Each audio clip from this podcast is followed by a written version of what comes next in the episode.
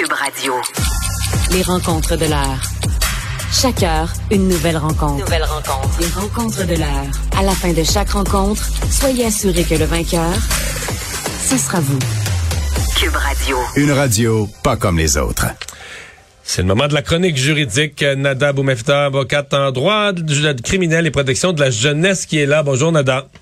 Bonjour, messieurs. Nada, on a fini notre émission hier avec cette histoire. Un homme de Gatineau qui s'est fait prendre, un petit fin finot, utilisait des documents ontariens pour obtenir des faux, euh, faux passeports vaccinaux à des Québécois ou le croisement inverse, des documents québécois pour aller truquer le système euh, en, en Ontario. Il s'est fait pogner. Ouais, un petit rusé qui pensait passer à travers les mailles du filet, mais qui aujourd'hui euh, devra faire face à la justice, accusé officiellement de deux chefs d'accusation, soit d'emploi de documents contrefaits et euh, de chefs de contrefaçon ainsi que de complot. On comprendra que son stratagème était à, l'effet qu'il prenait des informations, entre autres de Québécois, euh, pour donner des certificats ontariens et prenait des informations d'Ontariens pour donner des certificats de vaccination québécois, que ces gens-là ensuite pouvaient aller voir euh, des centres de vaccination pour faire valider leur euh, vaccin qui aurait été supposément pris dans l'autre province pour obtenir les codes QR qui, évidemment, sont des faux codes QR puisque ces personnes-là n'ont pas été vaccinées. Donc déjà, évidemment, une, gro- une grosse zone là, de danger en sachant qu'il y a des gens qui seraient peut-être en possession en ce moment de codes QR illégaux et cet individu-là devra faire face à la justice, possiblement Mais, euh, même des peines minimales. Quelqu'un qui aurait parce que là le gars il chargeait ça 1000 pièces là. Donc si moi je si moi j'ai acheté un faux code, je, je le sais là, que c'est illégal. C'est pas comme mettons un faux 20 dollars, je peux ne pas le savoir, quelqu'un me l'a refilé comme du change puis je m'en suis pas rendu compte mais si, si je suis pas vacciné, je me suis acheté un faux code à 1000 pièces, je sais que j'ai c'est l'autre qui a fraudé, c'est l'autre qui a monté le stratagème mais moi je sais que je je suis client d'un stratagème, c'est un crime ça aussi? Absolument, on fait partie de ce stratagème-là, du fait qu'on devient finalement possesseur de ce faux document-là. Donc, ces gens-là qui risquent de se faire prendre aussi pourraient faire face à des accusations criminelles et possiblement même entrer dans toute cette stratégie de complot et surtout dans, dans, le, dans le, les circonstances qu'on connaît là, de cette pandémie qui, par ailleurs, ça va pas très bien non plus au Québec. hein. Dans le Nord, on est redevenu en zone rouge euh, en début de semaine. Ouais, le Euh, Nunavik est- là. euh, Exact, tu sais, ça va pas très bien, donc c'est pas rassurant. Euh, on ne voit pas encore le bout du tunnel, donc de voir des gens comme ça qui profitent du système, ben oui, ils peuvent faire face à des accusations. Puis, tu sais, j'ai déjà eu des dossiers, par exemple, euh, de documents euh, contrefaits au niveau des pharmacies, de documents pour avoir accès à de la médication. Ben, tout le monde qui a accès à ce document-là, sachant que c'est des faux documents, ben, participe à cette fraude-là et peuvent se voir accusés au criminel. Donc, très certainement, euh, des conséquences qui seront plus grandes en termes de, de gens qui seront atteints.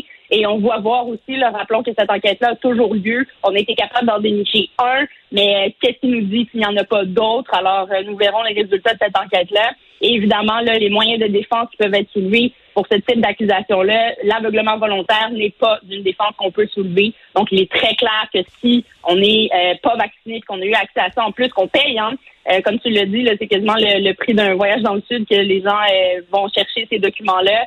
Alors euh, oui, on peut faire face à des conséquences très sérieuses. Non, je vois pas. n'oublions non je vois pas, plus je vois pas comment on peut plaider. Je vois pas comment on peut plaider l'ignorance puis dire ah, moi je Non, pensais je pensais que mon code. QR était bon. T'as payé 1000 pièces pour l'avoir, t'es pas vacciné, tu sais très bien ce que t'as ce que t'as fait. Exactement, Euh, exactement. Tu sais surtout les conséquences que ça peut avoir sur la population. Là, on ne veut pas les Ouais. Euh, faire- comment on dit ça Faire le niaiseux, là, votre honneur. Moi, Je pensais que c'était les frais moi normaux. j'étais un bon euh, gars. Moi j'étais un bon Oui, gars, votre honneur. Moi j'étais un bon gars, votre honneur. Comment je pouvais savoir Euh, parlons, Nada, du projet de loi 92, euh, qui est source quand même de beaucoup de débats, je pense, dans, dans, le milieu juridique, euh, la, fameuse création d'un tribunal spécial en violence sexuelle ou conjugale. Ben là, le barreau du Québec a fait part de ses recommandations. Oui, absolument. Donc, euh, le barreau du Québec qui dit accueillir favorablement le projet de loi 92, donc qui vise à avoir ces tribunaux spécialisés en matière de violence conjugale. Ça a été un gros débat puisque, en fait, de gros débat, oui et non, puisque tout le monde au début semblait être bien en accord avec cette position-là.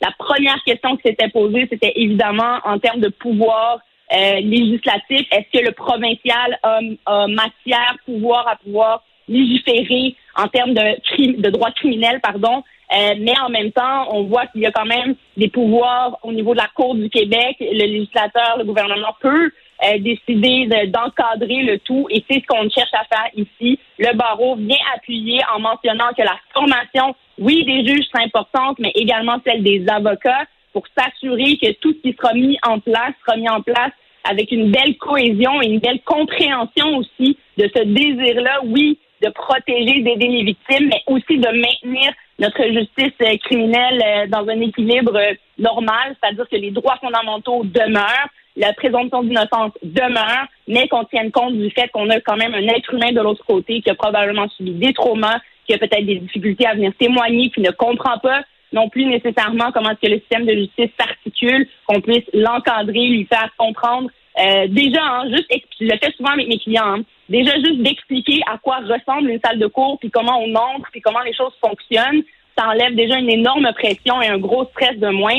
Alors là, en sachant que ce serait des tribunaux spécialisés, je pense que c'est quelque chose qui pourrait aider. Et le barreau va en ce sens. Puis je tiens à rappeler, hein, il y a aussi euh, d'autres victimes, d'ex-victimes qui ont parlé et euh, mentionnaient, entre autres, dont Léa Clermont, là, que peut-être d'inviter certains avocats à rencontrer des victimes, euh, que les juges aussi puissent parler avec, avec d'ex-victimes pour mieux comprendre leur situation, puis être capable de mieux faire notre travail à la fin de la journée. Hein. À la fin de la journée, oui, on est à la recherche de cette vérité-là et on désire que la justice puisse trancher, mais sans écraser euh, ni l'une ni l'autre des deux parties. Mais qu'est-ce que tu penses des craintes de la, juge en chef, là, Mme Rondeau, qui semble penser que que ça va trop loin, qui semble penser que les euh, on crée des attentes trop élevées chez les victimes. Elle a dit, elle semble d'accord pour une espèce de d'accompagnement, un accès plus facile, mais elle dit faut pas créer des des tribunaux. Il y, a, juste une règle de preuve, il y a juste une façon de faire le droit. Là. Euh, faut pas créer des tribunaux parallèles. Euh, tu penses quoi de ces craintes?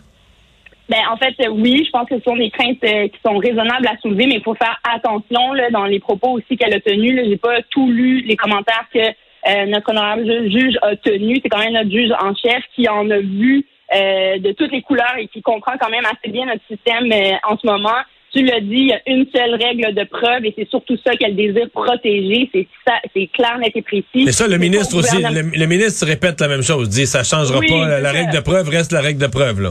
Et il ne faut pas. Et l'idée non plus n'est pas d'arriver puis d'absolument avoir euh, un avocat, par exemple, qui représente que la victime, un avocat qui représente l'État, puis un avocat qui représente l'avocat de la défense. C'est que ça reste quand même un système à deux volets, une poursuite de l'État et la poursuite euh, criminelle, euh, en fait, et la défense de l'autre côté. Bon, maintenant, certains soulèvent certaines questions, comme quoi elle outrepasse peut-être ses commentaires en ordonnant, entre autres, aux législateurs de ne pas aller trop loin dans cette affaire-là, alors que c'est dans leur pouvoir de le faire.